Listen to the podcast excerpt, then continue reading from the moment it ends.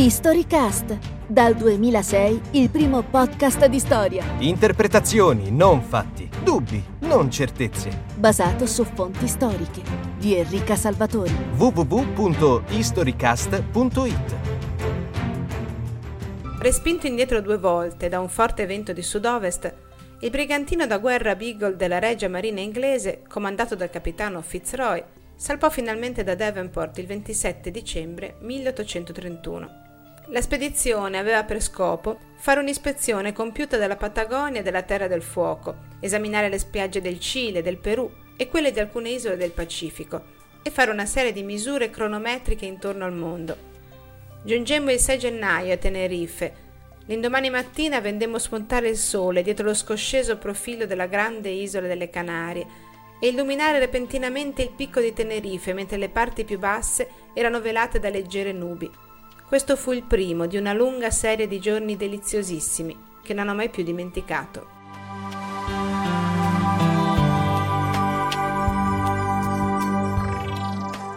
Nemmeno l'umanità ha dimenticato.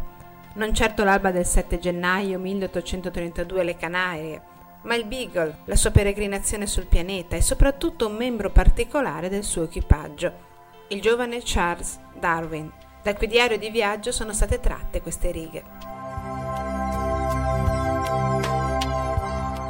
Nella sua undicesima puntata, HistoryCast naviga con il Beagle, per la prima volta, in un settore molto particolare delle discipline storiche, quello dedicato alla scienza e ai suoi protagonisti. E lo fa con la vela maestra, trattando di una persona che ha rivoluzionato il modo in cui l'uomo guarda al mondo, a se stesso e al suo passato. Sempre e comunque le scoperte scientifiche hanno avuto e avranno in futuro un effetto concreto sulla vicenda umana, sulla vita quotidiana come sulla mentalità. La teoria dell'evoluzione di Darwin, tuttavia, ha contenuto fin dall'inizio e possiede tutt'oggi una carica eversiva senza paragone. Questa forza dirompente la si deve proprio al fatto che ha spiegato per la prima volta non solo la varietà delle forme naturali, animali e vegetali, ma il processo che le ha rese quelle che sono oggi. In sostanza, è riuscita a stabilire un punto fermo sull'origine dell'uomo in quanto animale, e quindi della sua storia.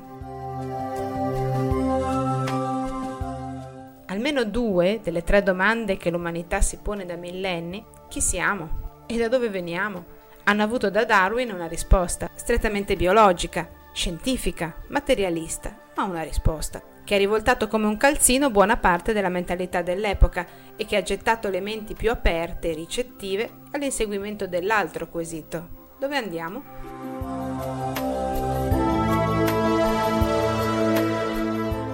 In realtà la figura di Darwin ha poco o nulla del rivoluzionario. Rampollo di una famiglia perbenista dell'alta borghesia britannica, il giovane che sale a bordo del Beagle nel milleottocentotrentuno legge la Bibbia prima di addormentarsi, ha trascorsi scolastici mediocri, non ha problemi di denaro né bisogno di trovarsi un lavoro. Oppone al padre, che lo vuole indirizzare alla carriera ecclesiastica, una vivace passione per la zoologia e la botanica, che tuttavia coltiva in maniera assai poco sistematica. Anche le osservazioni e gli esperimenti che conduce a bordo del Beagle non brillano per sistematicità e rigore metodologico. Nell'arcipelago delle Galapagos, dove Darwin ha per la prima volta l'intuizione sull'origine della specie, la raccolta dei dati viene fatta sovente in maniera confusa. Disgraziatamente, la maggior parte degli esemplari raccolti dalla tribù dei Fringuelli, dice nel suo diario, erano mescolati assieme, ma ho forti ragioni per sospettare che alcune delle specie del sottogruppo Geospiza siano limitate ad isole distinte. Parlando delle spiagge, poi aggiunge: dirò che raccolse e la rinfuso ogni cosa in fiore nelle varie isole e fortunatamente tenni separate le mie collezioni. Non bisogna tuttavia mettere troppa fiducia in questi risultamenti proporzionali.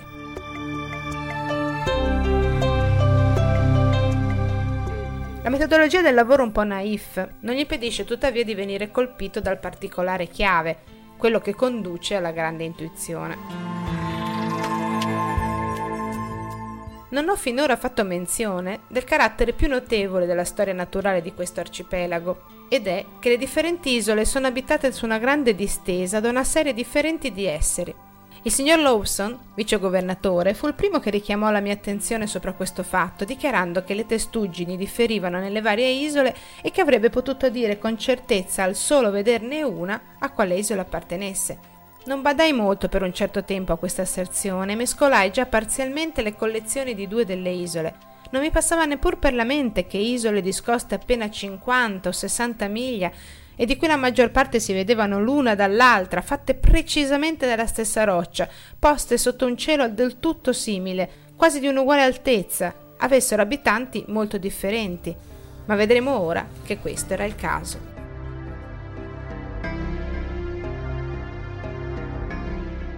Sul Beagle evidentemente non c'è salito né uno studioso maturo né un rivoluzionario materialista. Ma alla fine del viaggio da quel brigantino scende uno scienziato coscienzioso e prudente che non ritiene più la Bibbia un testo adatto a spiegare la varietà estrema della natura e che è ormai certo che le specie abbiano mutato e continuino a mutare nel corso del tempo, anche se non sa bene come.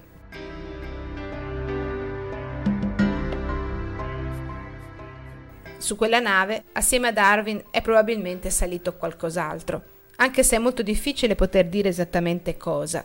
Due infatti sono gli aspetti che intrigano lo storico della scienza quando studia la nascita di una nuova teoria scientifica o di un'innovazione tecnologica: capire cosa ne ha consentito o favorito la nascita e valutare l'impatto causato sulla società coeva, rifiuto o accettazione. E il secondo punto, le conseguenze, sono molto più comprensibili del primo, l'origine, che tende a sfuggire nella misura in cui lo stesso autore, inventore, non ne ha una consapevolezza precisa.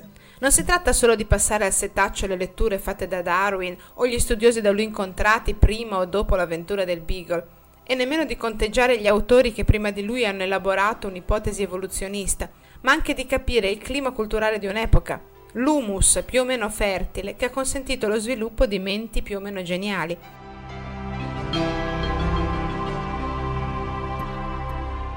Un po' di terra, quest'humus, certamente alla portata dell'illuminismo, e in particolare l'illuminismo francese.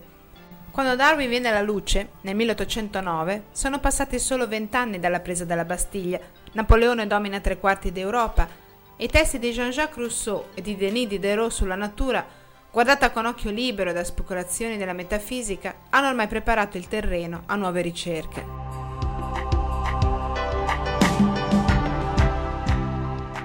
Così nel Settecento inoltrato molti cominciano a pensare che la Terra sia molto più antica di quanto l'esegesi biblica indichi, che il sistema planetario si sia evoluto da una nebulosa primordiale e che fossili siano resti di specie scomparse. Non è un caso che proprio in ambiente francese o francofono si registrino le prime ipotesi sull'esistenza di un'evoluzione naturale. Lo stesso Diderot nel millesettecentoquarantanove pensa a una natura sperimentatrice, che attraverso infiniti errori e tentativi riesce a trovare le soluzioni giuste. Contemporaneamente Charbonnet ordina le specie viventi in una scala di complessità che parte dalle piante e giunge fino all'uomo. La medaglia d'argento del precursore va tuttavia a un altro francese, rivoluzionario, giacobino persino, Jean-Baptiste Lamarck, che nel milleottocentonove, proprio l'anno di nascita di Darwin, dà alle stampe la sua filosofia zoologica, in cui elabora una teoria rivoluzionaria sulle specie estinte. Gli animali e le piante attestati solo da fossili non apparterebbero in realtà a specie scomparse. L'idea dell'estinzione cozza infatti con la visione di una natura, di un Dio buono e creatore di perfezione, ma a specie che si sono evolute, modificate in meglio.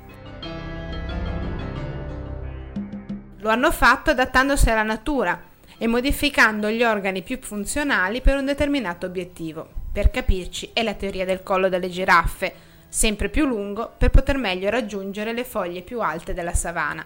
Lo sforzo continuo alla ricerca del nutrimento avrebbe sviluppato giraffe dal collo più esteso, che avrebbero passato la qualità alle discendenti.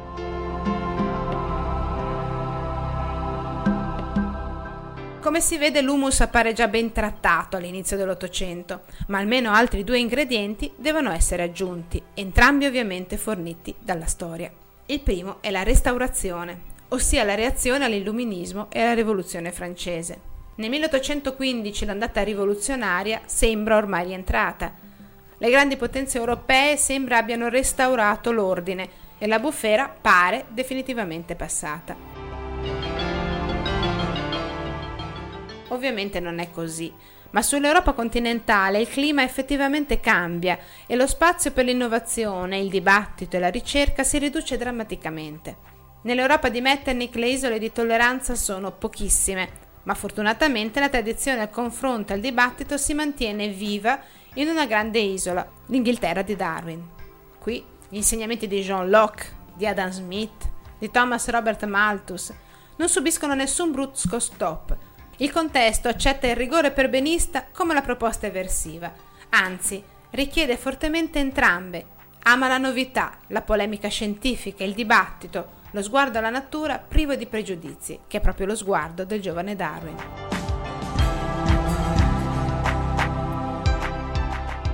Non è quindi uno sguardo che si alza per caso. L'Europa, in particolare l'Inghilterra del primo Ottocento, è attraversata infatti da una poderosa corrente di pensiero che a livello filosofico e intellettuale ha un nome preciso, positivismo, e che viene abbracciata da tutti coloro che hanno una fiducia estrema, positiva, nel progresso scientifico e sono convinti di poter applicare il metodo della ricerca scientifica a ogni genere di attività umana. Ma dietro la filosofia propagandata dai pensatori, che a quanto pare Darwin non legge né apprezza, esiste un positivismo reale, concreto, che viene respirato e praticato dalla gente comune del tempo, in Europa come in America. La fiducia nel futuro e nell'uomo è generalizzata, palpabile, ed è determinata dalla continua scoperta di nuovi segreti della natura che si trasformano in utili tecnologie. La locomotiva a vapore, la ferrovia, la lampadina, il motore elettrico, il motore a scoppio, il telegrafo, la fotografia, la vaccinazione antivaiolo. Il pensiero dell'uomo della strada, dell'Europa, della metà dell'Ottocento è quindi orientato, filosofia o meno, ad accettare ogni scoperta come tappa quasi inevitabile di un progresso determinato dalla scienza, in un cammino glorioso che riguarda l'umanità intera. Solo in questo modo è possibile spiegare quello che accade all'uscita del testo principale di Darwin, L'Origine della Specie, nel milleottocentocinquantanove. La prima edizione, racconta lo stesso Darwin, limitata a milleduecentocinquanta copie, andò esaurita il giorno stesso della pubblicazione, e una seconda edizione di tremila copie fu venduta interamente poco dopo. Oggi, nel milleottocentosettantasei, ne sono state vendute sedicimila copie nella sola Inghilterra. È stato tradotto in quasi tutte le lingue europee, persino in spagnolo, polacco, boemo, russo. È stato tradotto anche in giapponese e laggiù è molto studiato.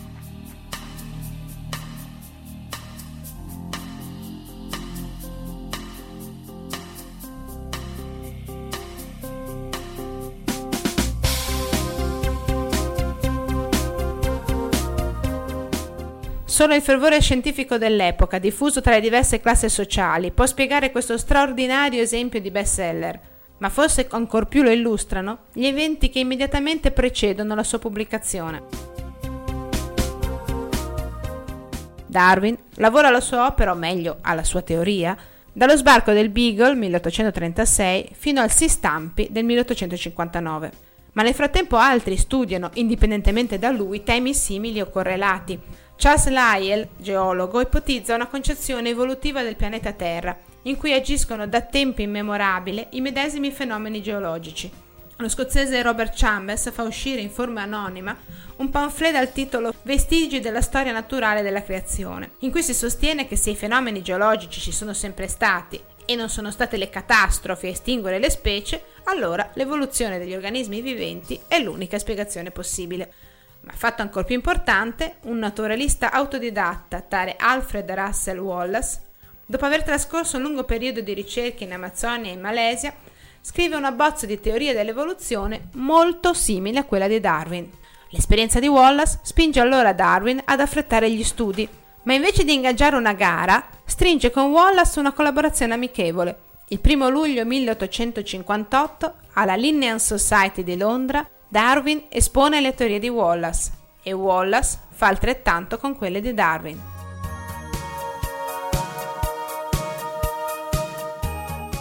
Sono molti i momenti della storia che sarebbe bello poter rivivere. Il giorno della duplice conferenza londinese è a mio avviso uno di quelli, per toccare dal vivo l'impatto che deve aver avuto sul pubblico la prima dimostrazione scientifica che gli organismi viventi non sono stati creati fin dall'inizio così come sono, che tutti facciamo parte di un'unica ramificata discendenza, che le variazioni delle specie si sono consolidate per opera della selezione naturale. Questa mantiene solo le variazioni che permettono di adattarsi meglio all'ambiente, mentre elimina drasticamente le altre. Ed è la selezione naturale la vera bomba. Il concetto di evoluzione naturale lo possiamo digerire con una certa facilità, anzi, è insito nell'idea stessa di progresso che domina l'epoca di Darwin e che ancora oggi si fa strada nel comune sentire. L'idea invece che siamo frutto di una combinazione di caso, la variazione, e necessità, la selezione naturale, è molto più difficile da accettare. L'ordine apparentemente mirabile della natura, l'umanità stessa, non è frutto di un disegno già perfetto, compiuto e definito da un'entità metafisica, ma è la conseguenza di una serie di interazioni materiali, del tutto naturali e in gran parte casuali. Reazioni furiosamente negative, come entusiasticamente positive alla teoria dell'evoluzione di Darwin, ce ne sono state numerosissime. Quelle negative, come più che comprensibile, sono venute soprattutto dai credenti, scienziati o meno, e dagli ambienti religiosi tradizionalisti, reazioni che Darwin stesso teme e che cerca vanamente di prevenire. Io non trovo alcuna ragione per pensare che le opinioni espresse in questo volume, sostiene nell'origine della specie, possano ferire i sentimenti religiosi di chi che sia. Del resto, per dimostrare quanto siano fugaci queste impressioni, ci piace ricordare che la più grande scoperta che sia mai stata fatta dall'uomo, vale a dire la legge dell'attrazione di gravità, fu anche attaccata da Leibniz come sovversiva della religione naturale e conseguentemente della religione rivelata. Un celebre autore e eminente teologo mi scrisse invece che egli aveva gradatamente imparato a riconoscere che possiamo formarci un giusto e nobile concetto della divinità, pensando che essa abbia creato poche forme originali, capaci di svilupparsi da se stesse in altre forme utili, anziché professando l'opinione che essa debba ricorrere a nuovi atti di creazione, per riempire i vuoti cagionati dall'azione delle sue leggi. Parole vane. Gli attacchi al darwinismo, elaborati su basi non scientifiche, hanno sempre tallonato passo dopo passo il progressivo affermarsi e lo sviluppo e il perfezionamento delle intuizioni del naturalista inglese. Attualmente la teoria sintetica dell'evoluzione, ossia la teoria di Darwin rivista e corretta alla luce delle recenti scoperte della genetica e della geologia, ha convinto la stragrande maggioranza degli scienziati. Ma gli attacchi continuano, dai creazionisti americani, dai sostenitori del disegno intelligente, da isolati pensatori. A chi fosse interessato a leggere le loro asserzioni e contemporaneamente a vederle confutate scientificamente, rimando con piacere al bel libro recente di Telmo Piovani, edito da Einaudi, Creazione senza Dio.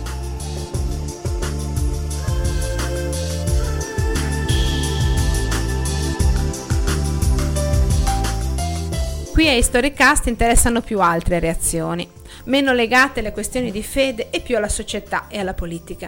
La cosa curiosa infatti è che Darwin, naturalista e scienziato, viene praticamente adottato, all'indomani del suo exploit, da due filosofie della storia e interpretazioni della società radicalmente diverse fra loro, una a sinistra e l'altra decisamente a destra.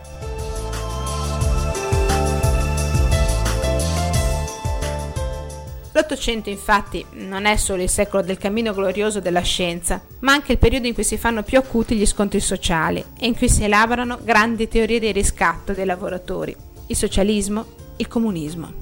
Karl Marx vede nella teoria di Darwin lo specchio naturale della storia dell'uomo e della lotta sociale. Così come nella natura le specie viventi si modificano, così anche la storia dell'uomo passa attraverso diverse fasi, dal regime schiavistico romano al feudalesimo, dal feudalesimo al capitalismo. Come nella natura si ha la lotta per la sopravvivenza tra specie, nella storia si ha la lotta fra classi.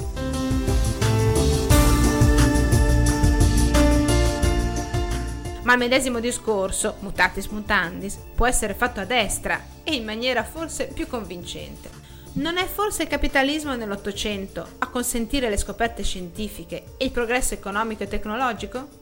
Tale progresso quindi si fonda sulla separazione degli uomini in due specie, quella capitalista, vincente, più forte, perché ha i mezzi per produrre ricchezze, e la specie dei lavoratori, che deve stare nel posto che la società le ha naturalmente destinato. Per il filosofo britannico Herbert Spencer esiste una legge generale dell'evoluzione che è valida per ogni ambito della realtà. Così come accade in natura, anche nella società si evolvono i sistemi sociali e si assiste a una naturale lotta per la sopravvivenza degli individui, in cui sopravvive ovviamente il più adatto, ossia il più potente, il più ricco, il vincente.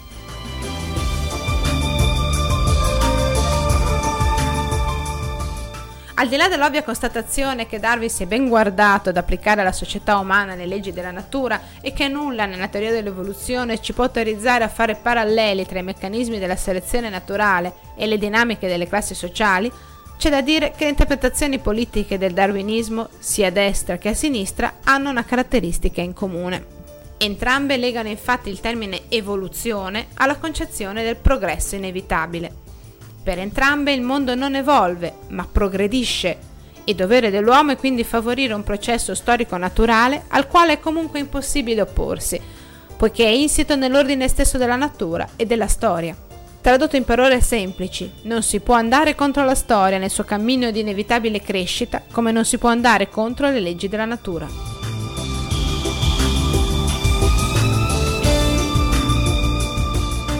Abbiamo già detto qualche puntata fa come questa idea della storia sia oggi considerata profondamente sbagliata, e forse avremo modo prima o poi di dire anche perché.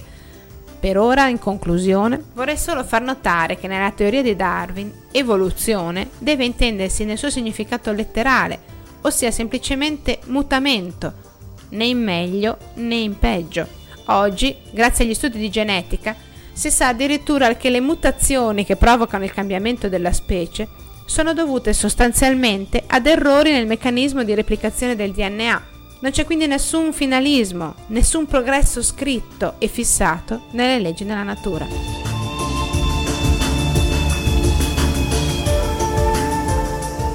In altre parole, l'Ottocento del progresso glorioso e inevitabile ha di fatto partorito la teoria dell'esistenza grazie all'errore. Avete ascoltato un episodio di HistoryCast. w w w punto historycast punto it